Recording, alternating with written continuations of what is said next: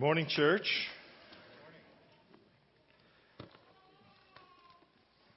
We're beginning um, an emphasis with this new series. This year, last year, we talked a lot about the character of God. That was sort of our emphasis for 2015.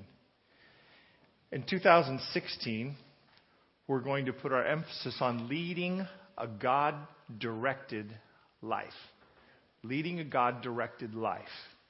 And we're going to be talking uh, at the beginning here, uh, this first several weeks, we're going to be uh, working our way through the book of Daniel. Um, we look at Daniel in a prophetic sense a lot, but I'd like to look at Daniel not only as the, the prophet, the apocalyptic prophet that he is, and that he will be, there will be things we'll talk about in that realm, but Daniel the person his life experience, what was going on with him while he was in uh, what I think for any of us would be a crisis in his life, and how he handled it, and how he led his life. Daniel is one of the few people in Scripture, Jesus is the only other one, that nothing negative is mentioned about. There is no negative statement about Daniel in all the Scriptures. In that reality, that's a pretty rare thing. And yet, he lived in a very difficult time. He, he endured some very difficult circumstances. The scripture still records nothing negative about the man. And so we're going to look at him at the beginning of this discussion of leading a God directed life. But um, today we're going to take a broad perspective, kind of bring us from the, the, the broader historical perspective to the book of Daniel. So um, we're going to actually be mostly in Isaiah and Jeremiah today um, as we sort of move our way toward the book of Daniel and sort of get a set, get an understanding of the setting. We live in interesting times. Um, we live in times when we have the 24-hour news cycle constantly telling us of all the frightening things that are happening in the world. And there are a lot of frightening things happening in our world. What I would like for us to understand is that no matter the things that are happening in our world, like Daniel, we go none of the, we face none of these things alone.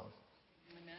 So I want to start out by saying with Jesus in Matthew chapter 11, verse 30, My yoke is easy. The God directed life is the easy life. The God directed life is the fulfilled life. The God directed life is the blessed life. To live outside of God's direction is to struggle against all the things that happen in the world alone. I often wonder when I'm in a hospital with someone. I've, I've been in the hospital many times with people who are passing away. And those who have faith lean hard into that faith. And I can see it in them and I can feel it in them, and you can tell by their family members. It's a different experience for them. Those who face death without faith, faith face a much more difficult death. It's a much harder life to live a life outside God's direction. It's a much more difficult life outside of God's direction. Some of you know that by experience. Some of us have lived a life where we did not have God in our life and we know what it's like. And we know that it's better to be able at the end of the day to lay your burdens on Him and let Him take them from you. We know that when he says, My yoke is easy, it's true because we've carried the other yoke before. Some of you have been blessed to walk in a God directed life your entire life. Bless your parents, honor your parents, thank your parents for that gift. Wherever we are, I just want to assure you and remind you the God directed life is an easier, more abundant, better life. He says, Take my yoke upon you. My yoke is easy and my burden is light. You're going to bear a yoke. He's saying, Come with me. I do most of the pulling. We're going to talk about obedience during this time. I want to establish the fact that you are saved by grace through faith. Correct. Is that what the Bible says? That is true for all of us. You are saved by grace through faith. We're going to be talking about obedience. God's direction is God's direction into things He's asking you to do. God direct, directs us into a life that He's calling us to make changes in. God directs us into things that He wants to do for us. All of those things are questions about obedience. When you measure your faith, you measure it against obedience. Obedience is the means to faith. Right? How do you know if you have faith if God asks you to do something and you're not doing it? If God is asking you to do something and you are moving forward in what He's asking you to do, you know you have faith in God, right? It's true of your other relationships. Somebody you trust asks you to do something, you're much more likely to do it, right? Somebody you don't trust asks you to do something and you question, what is their motivation? Why are they wanting me to do this? What's going on? I don't have really a faith in that person that they're doing this for my benefit. They just want me to want to use me. If your relationship with God has faith, obedience is a normal outgrowth because you trust Him and He's calling you to do something that you believe is for your benefit. It's the means to faith. Saying yes to God grows your faith. It's a means to, to greater faith. It's also the measure of faith. You know exactly where your faith, faith stands when God puts you up against something you don't want to deal with. Right? God brings you up to something you don't want to deal with and you say no to God, you know exactly where the measuring line for your faith is. He keeps banging you up against that and you keep saying no, no, no. It's okay. He's going to say, I'll, I'll be back tomorrow with the same question. I'll be back tomorrow. We'll be talking about this again. We're not going to ever let this go because this is not for my benefit. It's for yours. And I'm trying to be a benefit and a blessing to you. And this is the next step. So we're just going to keep coming back to this. It wouldn't be great if we all just got it the first time. So often we come up against things that we keep battling and battling and battling. God keeps bringing to our attention, we keep struggling. He keeps bringing it to our attention, we keep struggling over and over again. That is the life of faith. You know where the measuring line of your faith is when you get to that point where God says, do this, and you say, ah, no, no, no, wait, wait. Not that one. I've been carefully keeping you out of that business for a long time. Why are we going there today? Right? We know the measure of our faith when we hit the thing we don't want to do. God comes back the next day, offers the same relationship and the same question. Key to understanding. Key to understanding your relationship. God doesn't throw you out of your relationship that day. We're going to look at that and illustrate it in Hezekiah's life in a little in a, in a, few minutes. But he doesn't kick you out of the relationship the day you come up against something where you say, "God, I can't go there with you." He comes back and offers the same relationship next day. In fact, he comes the next minute and offers the same relationship because you're saved by grace, not by meritorious behavior. Get these pictures straight. Okay? However, if you look God in the face long enough and say no, eventually you will walk away. Nobody's thrown out of the family of God, but people do walk out of the family of God. Nobody's thrown out of the family. I do, do not believe that the Bible represents a yo-yo relationship where when you're always obedient, you're in His hand, and when you're out of obedience, you're away from Him. And when you're back in obedience, you're in His hand, and when you're uh, out of obedience, you're away from Him. Most of us would spend most of our time away from Him. And I don't think anyone would get saved. He to, continues to offer a grace-based, merciful relationship but He's going to constantly challenge you to grow. Getting in a pattern of saying yes keeps you in that relationship. Getting in a pattern of saying no causes you to stray. Make sense? We're going to talk about the God directed life, and those are sort of some foundational ideas. And we'll come back to those a lot. Uh, I stole this picture from the recent uh, edition of the Adventist Review online, so you know where it came from. I, this is not my picture. But I like what it says. Though we celebrate the importance of our choices, Heaven wisely courses the value of his choice. Good life comes from good choices. Good life comes from good choices. CHIP program is about to start. CHIP is all about your health choices, right? The CHIP program, the, the, the uh, Complete Health Improvement Project, you know how your health improves? Making better choices. Making better choices about what you eat, what you do, how you spend your time, better choices affect your life. Making better choices leads to a better life. Simple as that, right? If, by the way, if you haven't yet uh, signed up for CHIP, is there still availability, Maxine? They can sneak in one more day?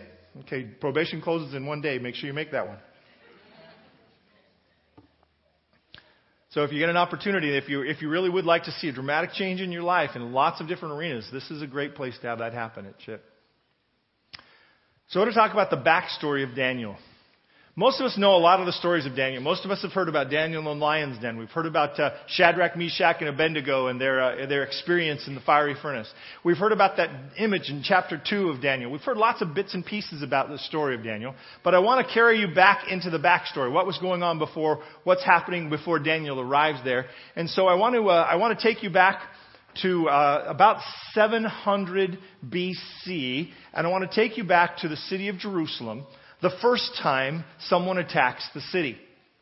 Now, understand that Jerusalem has been a city that has not been, has not fallen throughout its entire history. From the time it was built, from the time that David first established it, it had never fallen in its entire history. And so, the Assyrians are now in control of the world. The Assyrian Empire is the one that's dominating everything. And the third generation of those dominating emperors is our man Sennacherib who appears in this text. Sennacherib decides that he is going to go down and capture the last remaining stronghold of those Israeli people. He's already taken away the northern tribes. He's already captured Samaria, the stronghold in the north. In fact, he shoots he sends his warriors into Jerusalem or toward Jerusalem from Lachish, which is one of the cities in the northern border of Israel. It's one of the cities where the where Tel Dan is, and where um, the water just pours up out of the ground to uh, to begin the establishment of the of the Jordan River. It's a great place for an army because there's so much water flowing out, and it's a lush, nice little place to hang out. So he's sending his, his men there while he stays in Lachish by this nice place to live. It came to pass in the 14th year of King Hezekiah that Sennacherib, king of Assyria, came up against all the fortified cities of Judah and took them. So what happened with all the fortified cities of Judah? They were taken. Sennacherib has taken all of them. So he's sort of marching his way through Judah. He's taken up all the, taken all the fortified cities and he's uh, beginning to attack, getting ready to attack Jerusalem. This is Sennacherib's prison, prism, sometimes called Taylor's prism because Taylor was the one who found it. In the impressions on the side is the story about his, his, his exploits in Judah. And he says of his exploits in Judah, I went and captured all the fortified cities of Judah and I, I, I trussed Herod up in Jerusalem like a bird in a cage. Notice what he didn't say about Jerusalem. He didn't say, I took Jerusalem. These kinds of things are advertisements for his authority and his power. These are not places where you talk about being defeated. Okay? So he actually mirrors the biblical story here, saying, I took all the fortified cities of Judah, oh, and I, and I captured Hezekiah. I kept him trussed up in, in, inside the city like a bird in a cage. Didn't take the city. Didn't capture Hezekiah. I just kept him stuck in there. So Sennacherib verifies this passage that we just read. This is the Assyrian capital. I want you to kind of get oriented because we're going to come, we're going to be talking about Daniel and Babylon later. But there's the Tigris and the Euphrates. The Tigris is east of the Euphrates. The Euphrates stop, starts up in the mountains there in Turkey, as does the Tigris. And they come down, they join together, and they go into the Gulf down past Ur. Okay? Assyria is on the Tigris up in the northern territories in the mountains. Okay? Assyria and Nineveh's, Nineveh, its capital, are up there in that northern part. See all that up there? See Assyria? See Nineveh? Not if you get that. Okay, good. Okay. So that, it's in a big yellow box if you're looking for it. That's where we're, what we're talking about. He has come to Jerusalem, which is down in the lower corner, down where the, see the lion that's about to bite? That, that, that's Jerusalem right in front of him. That's where he's coming. Now understand that Israel is constantly in the position of being tossed around by empires. With Egypt in the south and the empires up to the north and to the east of them, they are constantly this place where nations come through. In fact, Daniel will use the term, they were overrun and passed through, they were overrun and passed through, when we get into those chapters in, in uh, 10 and 11. That idea, those, think of these nations, where they have to go to reach each other. If you're up in Assyria and you want to go attack the Egyptians, guess where you have to go? You either have to go straight across the desert, which no one does, or you have to go through Jerusalem. You have to go through Israel in order to get there. And so usually they would go up into the mountains, follow the Euphrates River, and come down through Syria, Damascus, down the, down the Jordan River, and then attack Egypt. That would allow them to pass through the land, still having enough provisions to make it to Egypt. These guys have been passing through Jerusalem for three emperors in a row without capturing Jerusalem. And now Sennacherib comes along and he says, Hey, I'm taking Jerusalem. Why are we not taking this little outpost in the middle of nowhere? Why don't we just capture this city? So Sennacherib sends Rabshakeh. There's a name for a rock group. Rabshakeh to deliver the message. Now, there's a much longer message than the one I'm going to give you. I'm just going to give you the gist of it, just the gist of it. This is Isaiah chapter 36. He says, now he's, he comes up to the city wall, okay? And he speaks to the envoys of the king, and he speaks in Hebrew. They ask him to speak in Aramaic because they don't want the people on the wall to hear. But he speaks in Hebrew intentionally. In fact, the Bible says he shouts, he speaks loudly in Hebrew. Beware lest Hezekiah persuade you, saying, The Lord will deliver us. Has any one of the gods of the nations delivered its land from the hand of the king of Assyria? Beware lest your king tell you your God's going to be better than the other gods. No God has been able to stand this before. Nobody's been able to deliver their people from me. So, Hezekiah is at a point now where he has to decide what he's going to do. We're going to go quickly through the story. There's a whole bunch we're skipping. We're up at 37, chapter 1. So it was when King Hezekiah heard it. He heard the threats from Sennacherib. He probably saw the, the army of Sennacherib, which is at least 180,000 strong, gathered around the city. So it was when the king Hezekiah heard it, he tore his clothes, covered himself with sackcloth, and went into the house of the Lord. We know of Hezekiah that Hezekiah is a follower of God. We know of Hezekiah that he's trying to lead a God directed life. What does this man who's faced with a crisis do when faced with that crisis? This is a pretty existential crisis. The people who want to kill him are outside the city wall waiting to do the deed. They're threatening him and all his people and saying, Your God can't protect you. And they're trying to get the people actually to rebel against him. They promised the people 2,000 horses. They said, If you'll just surrender, we'll give you 2,000 horses if you can put men on them to ride them. If you'll just surrender, you can stay in your land. But if you don't surrender, then you're going to suffer the wrath of Sennacherib. Faced with that crisis, he goes to the house of the Lord. Is this your practice? Is this the practice of a person who leads a God directed life? A person in a God directed life knows where to find God's direction. In Hezekiah's case, he goes to the house of the Lord. He goes to speak with the priests. He goes to meet the people there. He goes to a place where the voice of the Lord is heard to hear and listen for and discover the voice of the Lord. Right? A God directed life knows where to find God's direction. A God directed life knows where to find God's direction. Then Hezekiah prayed to the Lord, saying, Truly, Lord, the kings of Assyria have laid waste to all the nations in their lands, have cast their gods into the fire for gods, but the work of men's hands, wood and stone. Therefore they destroyed them. Now therefore, O Lord our God, save us from his hand. Does Hezekiah know there's a difference between his gods and the gods of the rest of the people around him? Does he understand that, the, that his God is different? That he's not just an idol, not just a piece of wood or a stone. That in fact he is the God of the universe. See, a person who leads a God directed life begins to discover things about God. We're kind of just laying some foundational ideas about leading a God directed life here. A person who leads a God directed life begins to understand some things about God. One, he knows where to go to hear the voice of the Lord. He goes to the house of the Lord. He knows where he can find the voice of the Lord. He knows where he can discover the words of the Lord. Hezekiah also begins to pray, and he prays understanding that his God is different. He knows something about God. He's been in relationship with God, and in that relationship, he's discovered some things about God. How you doing with that? Along the road of your walk, your relationship with God, there should be things that you discover about the nature of who God is. One of the reasons I, I pound so hard and so often on the idea that our God cares about you, loves you, is trying to get you into the heaven, covers you by His grace, and grants His mercy every morning is because it states a lot about who God is and how He feels about you. It says a lot about the character and nature of God.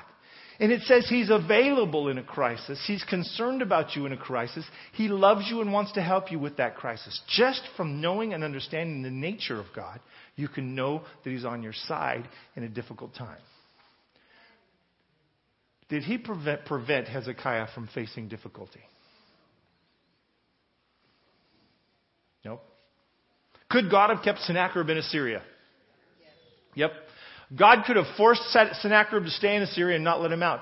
God could have taken away the free will and free choice of Sennacherib in order to protect Hezekiah, right? But what do we know about the character of God?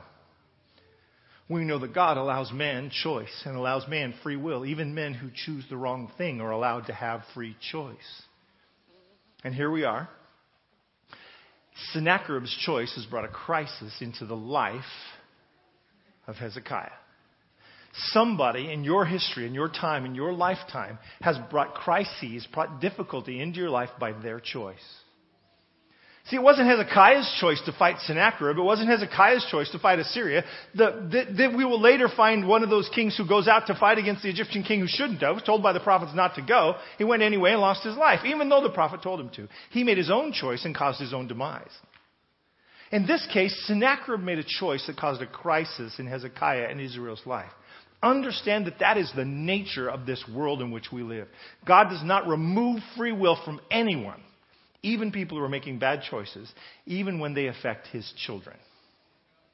Because to do anything else is to be a manipulator of men, not a lover of men. And you have to remember in every case, God loves Sennacherib as much as he loves Hezekiah. In every case, he loves the one making the bad choice as much as he loves the person making the good choice. He doesn't differentiate in his love.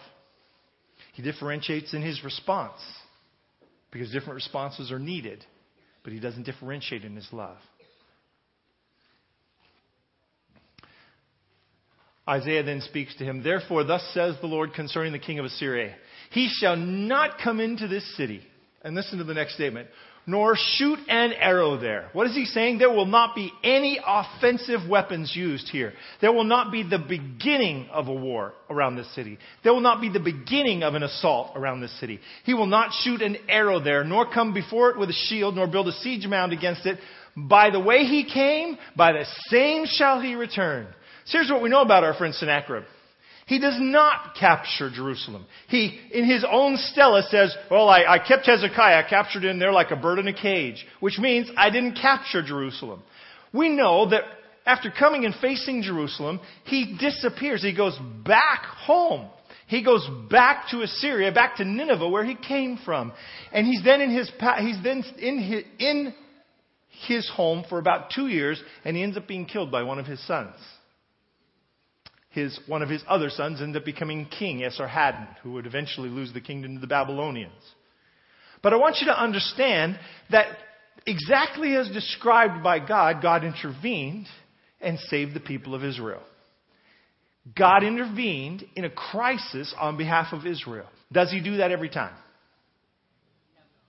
God does not always intervene and stop the crisis from happening. God does not always intervene and stop the crisis from, from coming down on you. In this case, he did.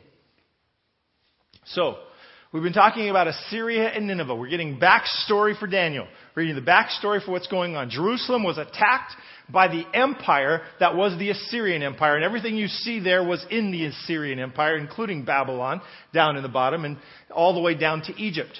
Jerusalem was paying tribute to the Assyrians, but they had never been captured. And so Sennacherib came to finish them off and do that. The Assyrian Empire will fall to the Babylonian Empire. It takes about a hundred years from 700, when we first saw Assyrians, uh, Sennacherib attacking them, until we see Nebuchadnezzar showing up outside the city of Jerusalem. From about 700 to 605, then the Babylonians come. Now, if you look at the Babylonians, they have been fighting with the Egyptians. Now, happily for Israel, the big battle against the Egyptians took place up there in the corner at Carchemish. Do you see it up there? See it up there on the river by Haran? Carchemish out there toward the coast. That's where the bat- battle was fought between the Egyptians and the Babylonians. Where'd the Egyptians go from there? Doesn't everybody want to go back to Egypt? They went back to Egypt. So who then pursued the Egyptians on their way home? The Babylonians. Nebuchadnezzar and his armies pursue the, the, Egyptians as they head for home. And guess what town is there on the road to Egypt? Jerusalem. And it still hasn't fallen. Sennacherib has written, ah, yeah, I captured all the cities in Israel and Judah, and I, I, I, I held the king in there like he was a bird in the cage. Which means I didn't take the city. In fact, if you read the whole story, you find out while Sennacherib was there outside the city, 180,000 of his men died, and that's why he left. Without Israel firing a shot, 180,000 of, of the most powerful army in the world died. And Sennacherib went home wisely. Now Nebuchadnezzar comes to this city, and when he comes to the city, this city has been told for generations by the prophets this is coming. The prophets have been repeating this for generations, telling them, look, a day is coming because of your unfaithfulness when the city of Jerusalem will fall. A day is coming when you will have the, you will have to face the repercussions of your decisions and you will fall. Now Nebuchadnezzar standing outside the city. 605 BC. So it's about 100 years later. In 605 BC, the king says to the Babylonians, Sorry, hope we didn't upset anybody. We'll be happy to pay tribute to you. Just don't destroy our city. So they open the gates, let him in. He can, begins to control it. They begin to pay tribute to him. In fact, he hauls off a bunch of the articles of furniture from the temple, 605 BC. Okay? He hauls off at that time 10,000 nobles, including Daniel.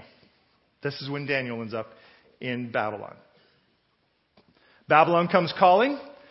605, the first attack on Jerusalem. Daniel is taken, taken into captivity along with about 10,000 people. Okay? I know a lot of what I'm sharing with you today is just going to be factual, factual, factual stuff. I'm trying to lay a foundation here for some things. Jeremiah begins to write to the kings who stay behind to run the nation because the nation hasn't been destroyed and the, the king has been placed now on the throne by the Babylonian. It came to pass in the fourth year, fourth year of Jehoiakim, he's the king who's been put on the throne by the Babylonians that the son, the son of Josiah, king of Judah, that this word came to Jeremiah from the Lord. Take a scroll of a book and write on it all the words I have spoken to you against Israel, against Judah, and against all the nations from the day I spoke to you, from the day of Josiah, even to this day. He says, write down everything I've said to you in the last 19 years. That was a feat all by itself. But he begins to write out the prophecies and he fills this scroll with what he's been saying. And it's not real positive. If you read the book of Jeremiah, which I would recommend during this time, just read it, read it through. There's lots of things to be said, not very many of them positive. There are these moments, there are these windows in Jeremiah over and over again where Jeremiah says, if you would stop resisting and do what God is asking you to do, there's no need for you to be harmed. He says to one of the kings, there's no need for you to die. And there's no need for this city to be burned down. Just surrender.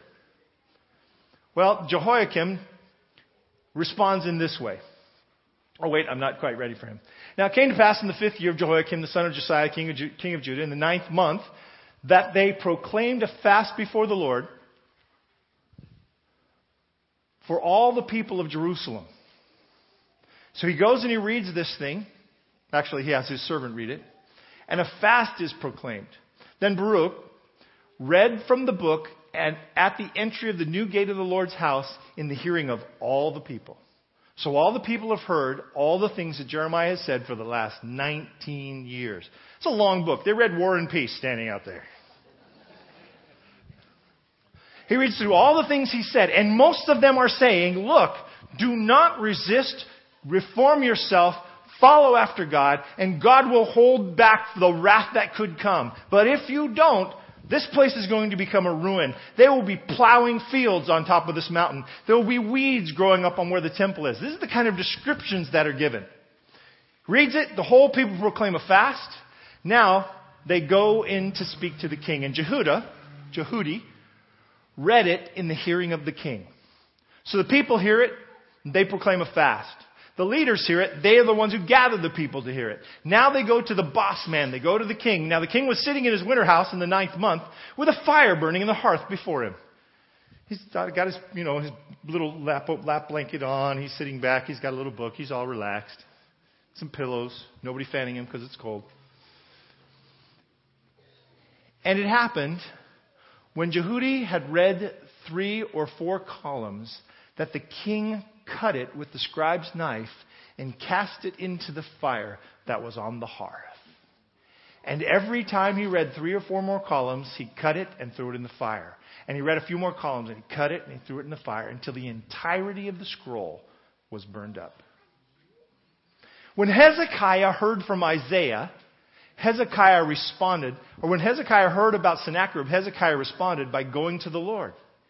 He went to the Lord's house, he went to the Lord's prophet, he went to seek the will of the Lord, and he began to pray.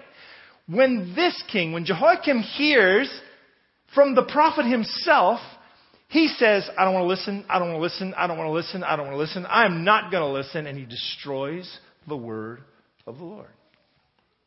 Do you see the difference? Pretty stark, right? A God directed life seeks after God in a crisis.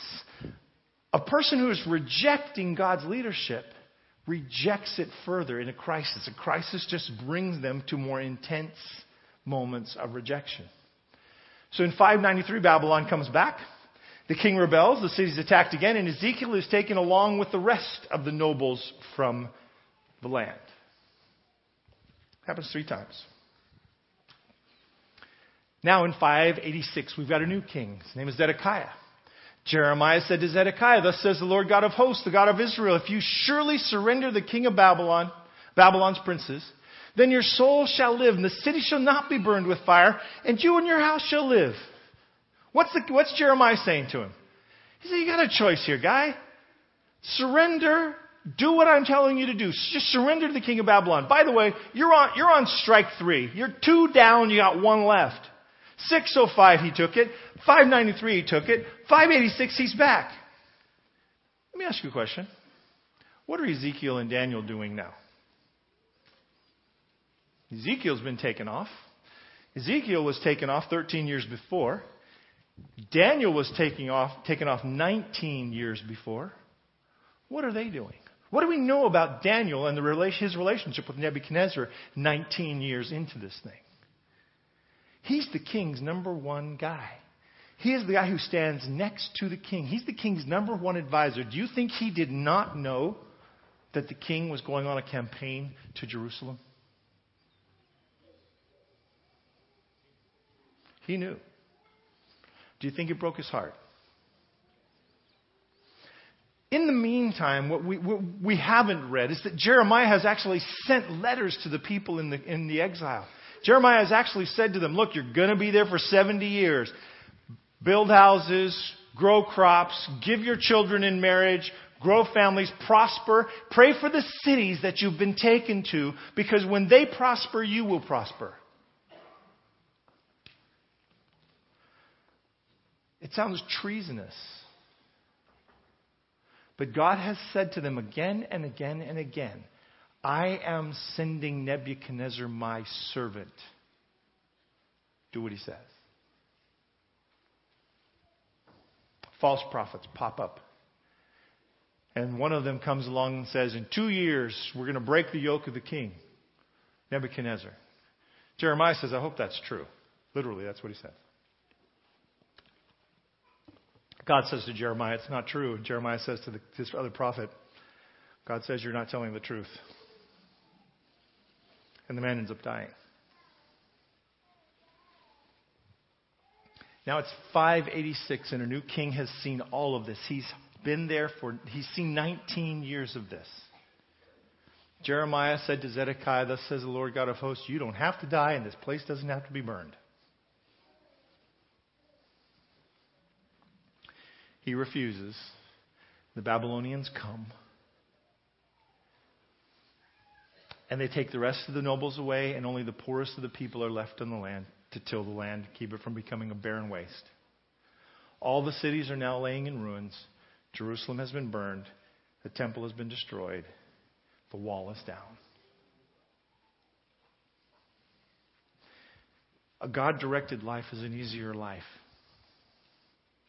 A God directed life is a more blessed life. Resisting the direction of God will leave your life in ruins. It's just true. You're refusing the direction of God will leave your life in ruins.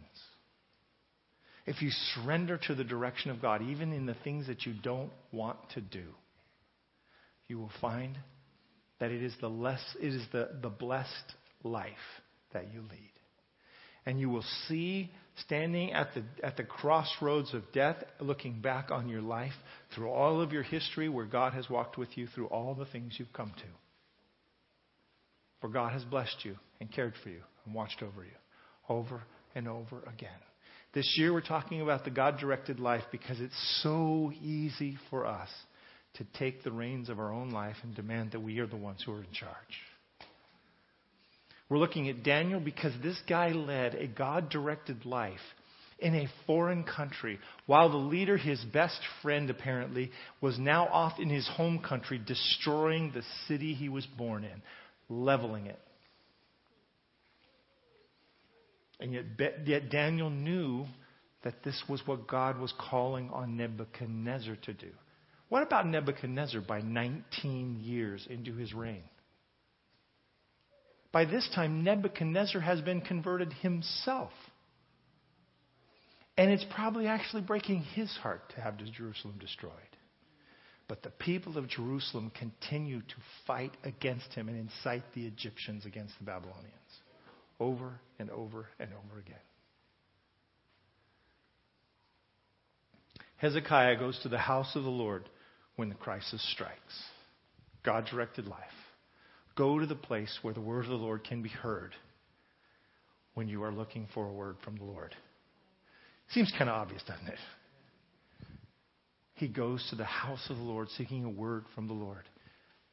Hezekiah, Hezekiah prays for the intervention of God.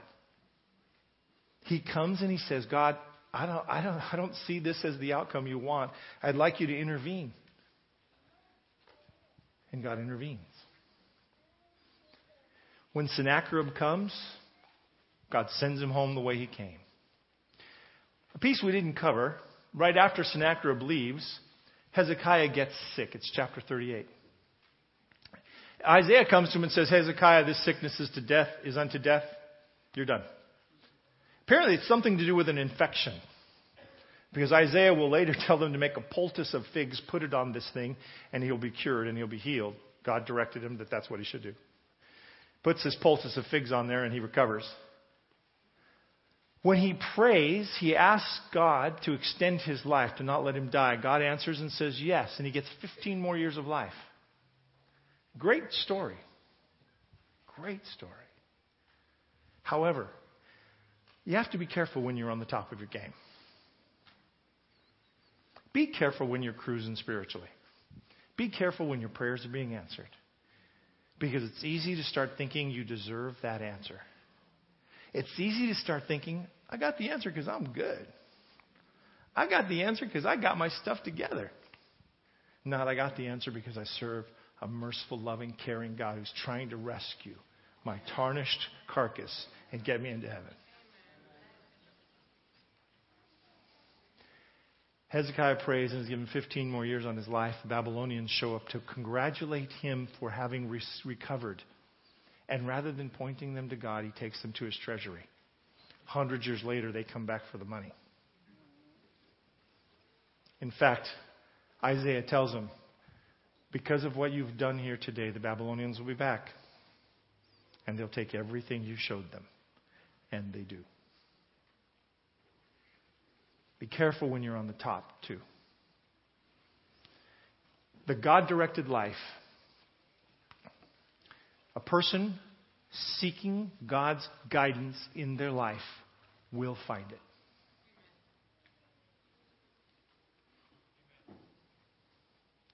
A person seeking God's guidance in their life will find it. It won't always be the answer we're looking for. We don't always get yes. We get no, and we get that oh so painful wait. If God intervenes on our behalf, it's great. When He does, beware the looming cloud of pride. Because when that comes in, we're likely to blow the whole deal. The God directed life of Daniel begins with him living through two attacks on his home by the government he works for. And yet he remains faithful to God.